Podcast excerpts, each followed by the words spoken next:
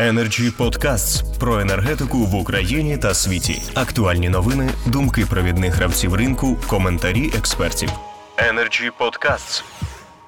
У нас е, є час на те, щоб обговорити в тому числі і те, що ми почули від пана Олексія Кучеренка, і е, можна це сполучати вже з підбиттям підсумків. Але е, на початку пан Олексій сказав, що у нього виникли деякі питання, то може хтось хоче на них відповісти. Я насамперед закликаю пані Оксану Кривенко до цього, але і інші. А, будь ласка, долучайтесь. Пані Оксано, будь ласка. Дійсно, на жаль, той шлях, який на сьогодні обраний, він надто, як би м'яко кажучи, надто соціальний. І я погоджуюсь зі своїми колегами, що ми спостерігаємо якимось чином кілька кроків назад в реформах ринку природного газу. Насправді, розпочинаючи ці реформи, ми намагались, я з боку регулятора, більш е, іти до більш відкритих процесів, до більш відкритого ринку, е, конкурентоздатного та ліквідного. Е, І, на жаль, ті дійсно соціальні процеси, які відбувались, вони підбираю слова, щоб дуже м'яко сказати. Е, Ну, як на мене, це моя особиста точка зору. Що такі загравання дійсно вон, до народу вони не приведуть до якихось ефективних реформ, і ми не прийдемо швидко до тих розвинених ринків, е, енергетичних ринків, зокрема ринку природного до яких ми е, намагалися йти. І дійсно найболючіше питання, яке на сьогодні стає, це забезпечення ресурсу. Е, Я тут не побоюсь висказати свою точку зору прямо. Е, Я дійсно також під, під, підтверджую, підтримую позицію, позицію е, пана Кучеренка, е, що НАК «Нафтогаз України у нас займає монопольне домінуюче положення е, в частині володіння е, ресурсом природного газу. І я абсолютно підтримую проект закону, який передбачав можливість е, е, доступу до цього ресурсу всіх постачальників, е, які отримали ліцензії, або шляхом е, зобов'язання НАК «Нафтогазу України е, Укргазвидобування продавати свій газ через біржу. Або будь-яким іншим шляхом, але надати рівні е, можливості доступу до цього ресурсу. Дійсно, без доступу до ресурсу е, ефективної реформи не буде. Це буде викривлення, це буде і навіть при всіх намаганнях регулятора е, збалансувати інтереси, вони дійсно будуть викривлені. І я повторюю, що проєктом я не кажу, що ми 100% збалансували інтереси, але ми намагаємось, ми до цього йдемо. І дійсно е, зараз для того, щоб захистити реформи і захистити ринок. А ринок у нас е, відображають наші постачальники, це і є ринок. Е, Тому ми будемо намагатись і дійсно давайте свої пропозиції для того, щоб мати можливість захистити постачальників, захищаючи ринок і захищаючи теж і споживача, бо нас годують споживачі. Вас, і нас, і всіх. Е, В кінцевому рахунку за все платять споживачі. Тому забувати про їх інтереси ми також не маємо права. Дякую, пані Оксано. І перед тим як запросити до слова інших учасників обговорення, тут на Фейсбуку і на LinkedIn є кілька запитань, на які я гадаю, ви, як людина, яка найближче знайома із проєктом, найкраще відповісте. Анастасія Конц, вона дивиться нас у LinkedIn, запитує: споживач повинен платити за річний обсяг одразу, і далі вона також пише: щодо забезпечення ресурсом з боку держави, ви хочете придбати газу держави і продати населенню України, і закінчує свій допис е, пристрасним закликом Український газ для населення зі знаком оклику. Отже, Пані Оксана? Ні, проєктом не передбачено оплата за весь ресурс одномоментно. Звісно, це зберігаються умови оплати, які вони передбачені договором. Єдине, що споживач без окремої заяви автоматично переходить на річний продукт. Якщо споживач вважає для себе не ну, небажаним річний продукт, він може одразу звернутися з заявою, і в нього є всі права не користуватись таким річним продуктом, а обрати собі іншу пропозицію, е, яка буде залежати, можливо, від сезонності. Е, тобто ну, не обмежуються права споживачів запровадженням обов'язкового річного продукту. Ну і, і головне, що не повинні платити за рік наперед. Ні, звісно, ні. Е, зберігаються, як вже зазначали мої колеги, зберігаються ті умови оплати, які вони які, які на сьогодні і існують, і існували а, до сьогоднішнього дня. Я вибачаюсь. Ну зараз, вибач... пане Олексію, ще одне запитання, яке стосується також цін і тарифів, і після цього добре. Андрій Чубик, він на Фейсбуку дивиться нашу трансляцію, запитує розглядається право на перегляд ціни річного продукту перед опалювальним сезоном? На сьогодні передбачено проектом. Це ще не прийнятий регуляторний акт, це тільки проект. Передбачається, що ціна фіксується з 1 травня по 30 е, квітня. Все. Я вважаю, що більш логічно, скоріш за все, цей період було би прив'язати до газового року. Е, як у нас починається газовий рік з 1 жовтня, і всі процеси, зокрема, і процес ціноутворення, укладання контрактів і фіксація такого річного продукту, напевно, більш логічні були би е, з початком газового року. Але враховуючи те, що це питання постало якраз зараз, коли ми побачили такий ну, ціновий е, стрибок, і то він був пов'язаний не тому, що щось у нас таке у світі відбулось. У нас просто влітку спостерігалось таке, можна сказати, неадекватне зниження вартості газу, яке і підвищення після цього ціни на світових ринках спровокувало такий ну, різкий стрибок. Е, тобто не стрибок зимовий він був неадекватний, а падіння літнє воно було неадекватне. Е, і оце спричинило такий ціновий резонанс і невдоволення і необхідність пошуку шляхів, е, як забезпечити цінову стабільність. Ну і прийшли до того, що можливо прописати такий обов'язковий річний продукт. Але я хочу е, акцентувати увагу на тому, що це е, для побутових споживачів стосується. Тобто, не побутові споживачі вони Ніщо не забороняє постачальникам формувати такий самий річний продукт для непобутових споживачів, але він не буде обов'язковим і е, застосовуватись по замовченню. Скажу так. І останнє поки що запитання з Фейсбука. Е, не знаю звідки людина взяла цю суму, але Олег Бак запитує: а якщо річна ціна буде 20 тисяч гривень?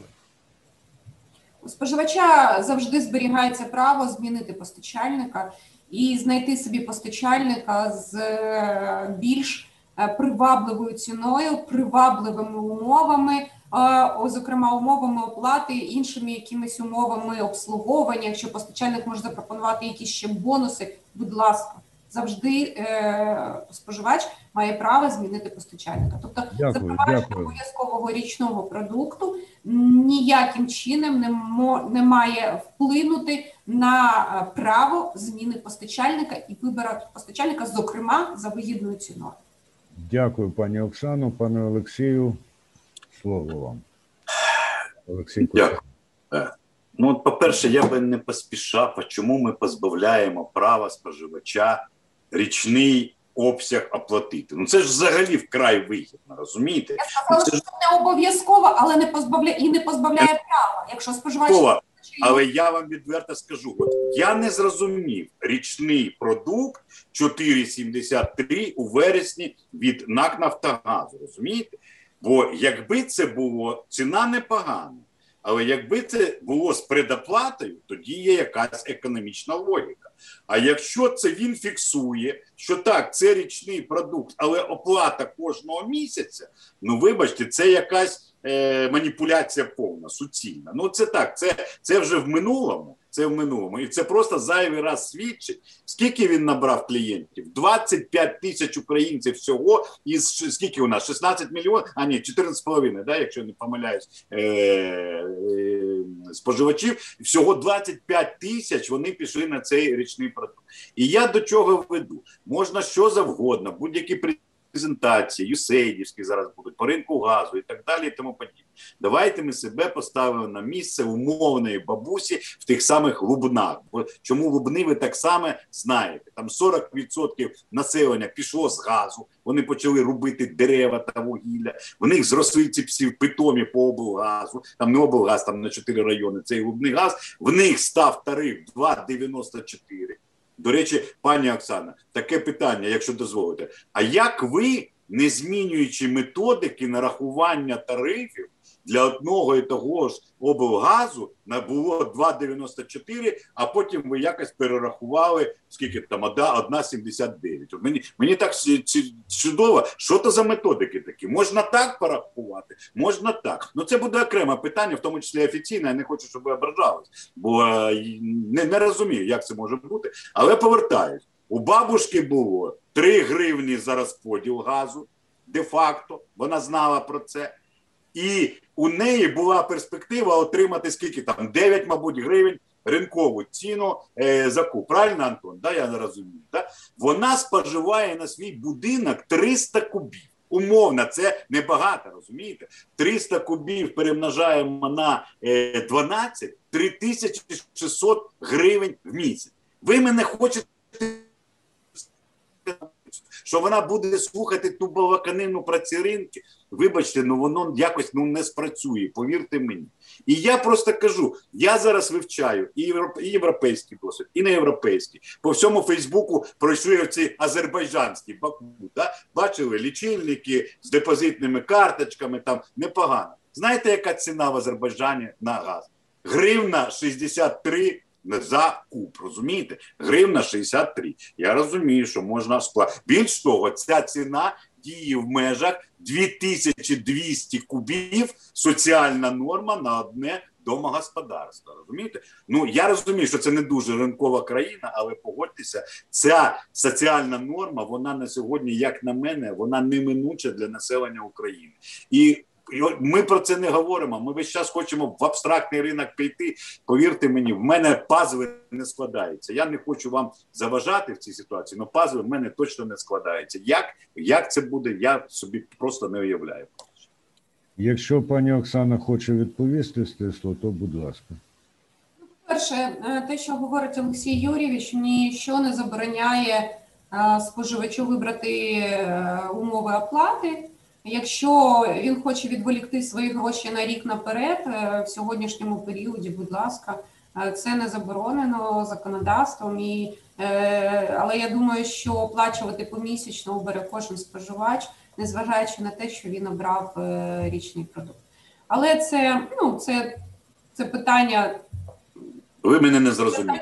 4,5 гривні на рік або 10 гривень взимку, то я би подумав, розумієте, як, якби я я це розумів. Це має сенс тоді економічно. Ну ладно, це окрема пане, дискусія. Пане я... пане Олексію, а, сьогодні е, навіть ви зізнавалися в тому, що дечого не зрозуміли. Так що в такій е, дискусії не дивно. Скажу стосовно зокрема тих тарифів для газорозподільних підприємств, які були знижені. Ми отримали листи. Ми звернулись до компанії і отримали листи від їх споживачів, які перед тим замовляли нульову потужність, а потім, е, зокрема, цукрові заводи і аграрні підприємства. І вони дали свої листи, що дійсно протягом 2021 року вони все ж таки очікують е, своє споживання, тобто обсяг замовленої потужності, яка є знаменником формули розрахунку тарифу, вона зросла і відповідно стала можливість е, збільшити тариф. Це я я посміхнувся. Я посміхнувся і так сказав. Ну добре, розумію. Тоді можна було ще знизити півтора рази. І цю усмішку добре побачили і на Фейсбуку, і на LinkedIn, і на Ютубі, де відбувається наша трансляція.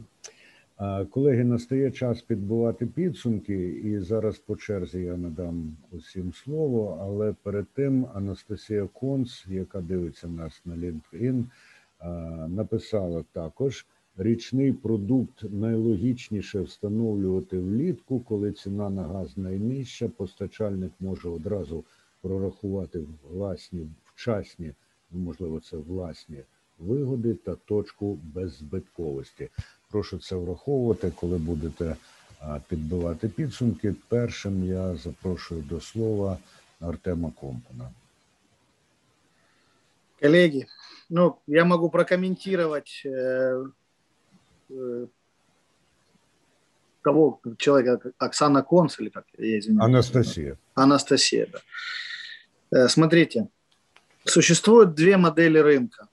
Первая модель рынка – это рынок, который нерегулируемый, так, так называемая нерегулируемая модель рынка, где есть спрос, есть продукты, и каждый потребитель имеет право свободного выбора. Это то, к чему мы стремились и хотели. Годовой контракт как обязаловка – это ограничение прав поставщиков и убийство поставщиков. Это первое. Второе.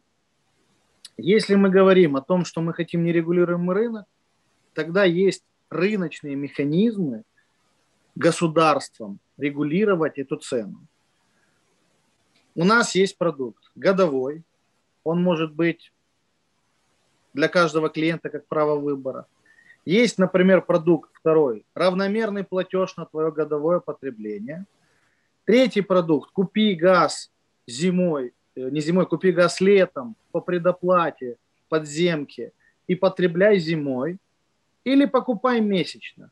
Вот есть четыре варианта продукта, которых достаточно для того, чтобы клиент выбрал оптимальный для себя путь. Те клиенты, которые не имеют возможности оплачивать какие-то продукты, имеют возможность обратиться к государству за субсидией. И государство должно помочь своим гражданам либо заработать больше денег, чтобы они могли позволить себе оплачивать эти продукты, либо помочь целевым э, монетизированным способом дать адресную субсидию. Вот это рыночная модель. Все остальное – это некая попытка э, сделать из рыночной модели что-то такое, как, знаете, как, извините за выражение, изобрести украинский велосипед. Есть либо регулируемый рынок, либо нерегулируемый рынок. Почему испугались нерегулируемого рынка, для меня непонятно. Если говорить о возможности, как действует поставщик. Поставщик, раскладывая свой портфель потребителей, формирует такой же портфель закупки. Я могу сейчас в рынке купить месячный продукт, это не есть проблема. Я могу купить газ летом, закачать подземку, продать его зимой, это тоже не есть проблема.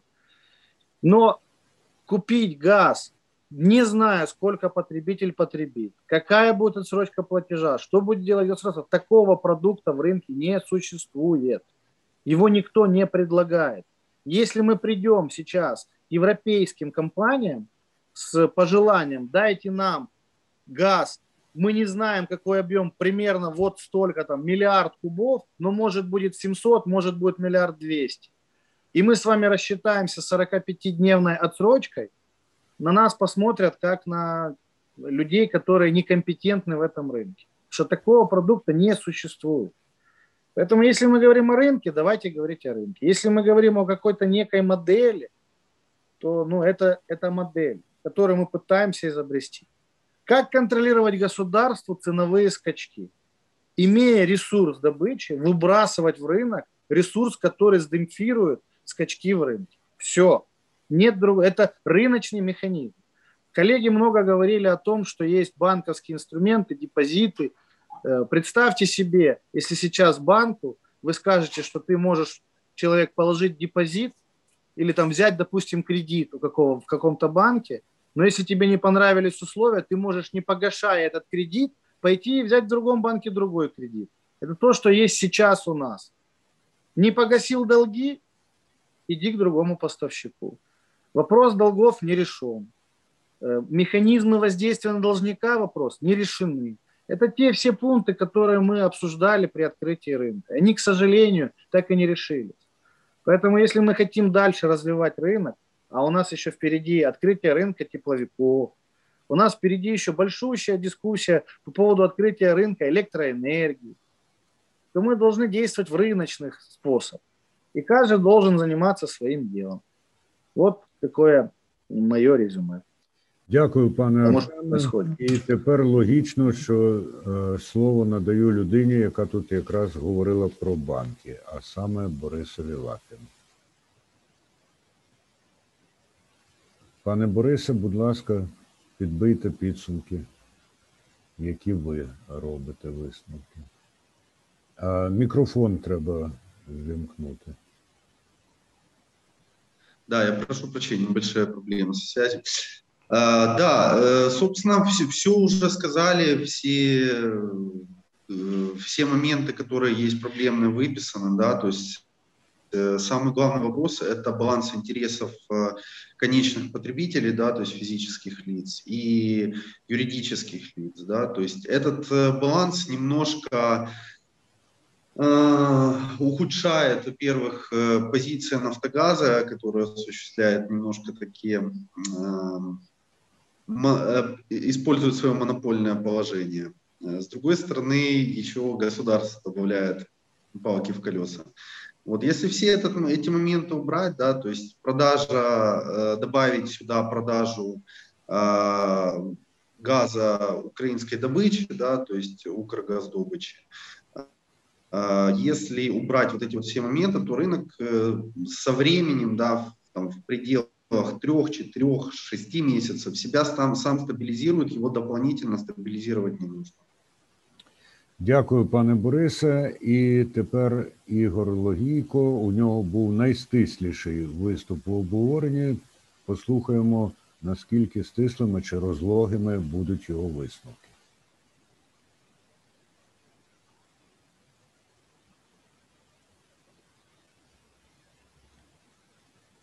Алло, пане Ігорю, а немає його вже з нами? Чи як? Уже, уже Ігор Логійко від нас від'єднався, але залишилися інші провідні фахівці, тому я надаю слово а, Павлу Тиндику. Будь ласка, пане Павле. Спасибо. Я поддержу Артема Кумбана, он действительно изложил рыночные подходы, но и понимаю о том, что есть инициатива НКРЕКП. Э, с чем бы я хотел обратиться все-таки? Понимая о том, что есть большое желание внедрить новый продукт, годовой так называемый тариф, э, у меня я призываю только к одному. Не нужно все новое, что не испытано, не откатано и непонятно, как будет действовать, воспринимать за догму и вводить автоматическое его применение. Я э, на практике понимаю, что и говорил уже сегодня, что мы хотели бы тоже предлагать новые продукты, но не нужно их автоматически накладывать на всех наших потребителей. Мы предложим годовой продукт на каких-то условиях, и человек по своему заявлению либо присоединится к этому продукту, либо нет. А не так, что мы установили цену гипотетически 15, и автоматически в мае месяце по 15 все должны потреблять газ. Ну так не должно быть. Потому что сегодня уже подобные вопросы и у зрителей звучали в том числе. Дякую, пане Павле. Віктор Скоршевський, будь ласка, вам підбивайте підсумки з вашого погляду. Спасибо. При условии, если не будет равного доступа к ресурсу Укргаздобычи у всех поставщиков – внедрение, тем более обязательное внедрение по годовому контракту э, сработает против всех поставщиков в пользу единственного монополиста «Нафтогаз Украина». Поэтому перед тем, как вводить этот продукт, и, во-первых, он не должен быть обязательным, ну, допустим, он обязательный, но в любом случае необходимо предоставить равный доступ всех поставщиков к ресурсу, либо, как уже озвучивалось, перейти на другую модель, не свободный рынок, а как было раньше, и весь ресурс Укргаздобычи просто направить на потребности как населения, так и теплокоммунэнерго по какой-то фиксированной цене по себестоимости плюс рентабельность. Но это должно принимать решение правительства. Дякую, пане Вікторе. Євген Поленко, будь ласка. А я би хотів, дякую. Я би хотів додати е, дві е, позиції. Перша, це я думаю, що нам всім потрібно зрозуміти, що у ринкових умовах ціна газу для населення завжди буде на 10, 20, 30 відсотків більше ніж оптова ціна газу на біржі чи е, при торгівлі газом е, великими обсягами, і це є нормально, і це е, є нормальна ситуація на ринку газу. По-друге, я би хотів запропонувати, щоб ми не намагалися використовувати державу чи постанови Кабміну, чи постанови НКРЄКП як інструмент боротьби за ринок між е, компаніями. Бо те, що зараз проект постанови, який є, він фактично вижене з ринку маленькі компанії, середні компанії чи ті, хто планує вступити на ринок, і він фактично надає перевагу НАК Нафтогазу, який є доступ до свого ресурсу, і це такі речі. Я вважаю, що в жодному ринку, і в тому числі в ринку газу, не повинні застосовуватися. Дякую. Дякую, пане Євгене. Двоє у нас залишились учасниця і учасник, і е, я першим тоді надам слово Олексію Кучеренко. А пані Кривенко підіб'є загальний підсумок, тому що саме через проєкт постанови, що виходить з її організації, у нас ця дискусія і відбувається. Пане Олексію, будь ласка. Я дуже швидко дякую. Ну, дякую, по-перше, за корисну дискусію. Цікава, і будемо продовжувати. Я підтримую те, що шановний Віктор Скашевський сказав принципово. У нас зараз уводять і просто дурять людей. Вибачте, не хочу ображати нікого. Тут просили коректно, але дурять просто і кажуть: дивіться, а ви ви, ви кажіть, намагаються дурити. Тоді ті, кого намагаються дурити, і люди вже не дуряться. Да, бо люди не дурять, але поки що дуряться. Їм кажуть: дивіться, це ж ринок, бо у вас дуже багато компаній. Розумієте? Ви ж можете вибрати компанію. Та ні. Ринок це коли доступ до ресурсу рівний, розумієте, рівноправний для усіх. Оце ринок. І я в цій ситуації абсолютно переконаний, поки ми дійсно не не зробимо повноцінний е, доступ е, рівний до нашого ресурсу, і не тільки ну в першу чергу це було б логічним абсолютно. До тих пір ніякого ринку не буде. Будуть там маніпуляції суцільні, і вигравати на цих маніпуляціях буде завжди одна команда, яка е, має контроль над цим ресурсом. Назва її чомусь група НАК «Нафтогаз». Дякую, пане Олексію. Як кажуть, тому що послідовний, і не тільки за це. Пані Оксано, будь ласка, ваше слово для підбиття підсумків, але вас наздоганяє ще одне запитання від Анастасії Конц. Яка тоді різниця між річним продуктом і місячним, якщо умови оплати однакові? Дякую. В першу чергу хочу сказати, що я є прибічником цивілізованих ринкових перетворень. Я є прибічником е, цивілізованого ринку. Е, і за будь-які рішення, які крокують вперед до таких ринків. Тому я хочу всіх закликати, давайте разом спільно і продуктивно працювати в цьому напрямку і шукати оптимальні шляхи Е, вже вкотре звучить сьогодні збалансування інтересів. Е, я абсолютно підтримую думку про те, що у всіх має мають бути рівні права, рівний доступ до ресурсу і рівні можливості, так само і у споживачів. Е, відповідаючи на запитання, в чому різниця між річним і місячним продуктом, ну, в тому... якщо умови оплати однакові. Е, умови оплати можуть бути, як вже говорив е, Артем Компан, е, і на рік вперед, і передоплата, і післяоплата, в залежності від того, які договір запропонує постачальник. і на які умови договору погодиться споживач. Річний продукт він має гарантувати фіксовану ціну на рік. Місячний продукт може змінювати ціну в залежності від е, вартості ресурсу у конкретні періоди у кожного конкретного е, постачальника. В цьому є різниця. Дуже дякую, чітко і зрозуміло, навіть такому дилетантові, як я. Добігає кінця наша програма Energy Freedom. Дякую всім учасницям і учасникам. І е, нагадую, що саме завдяки тому, що Energy Club збирає таких відповідальних і фахових людей, Energy Freedom тепер транслюється на восьми регіональних телеканалах на додачу до LinkedIn, Facebook і YouTube. Всім дякую, дякую, хто дивився, дякую, хто ставив запитання, і дякую тим, хто на них відповідав. На все добре. Energy Club. Пряма комунікація енергії.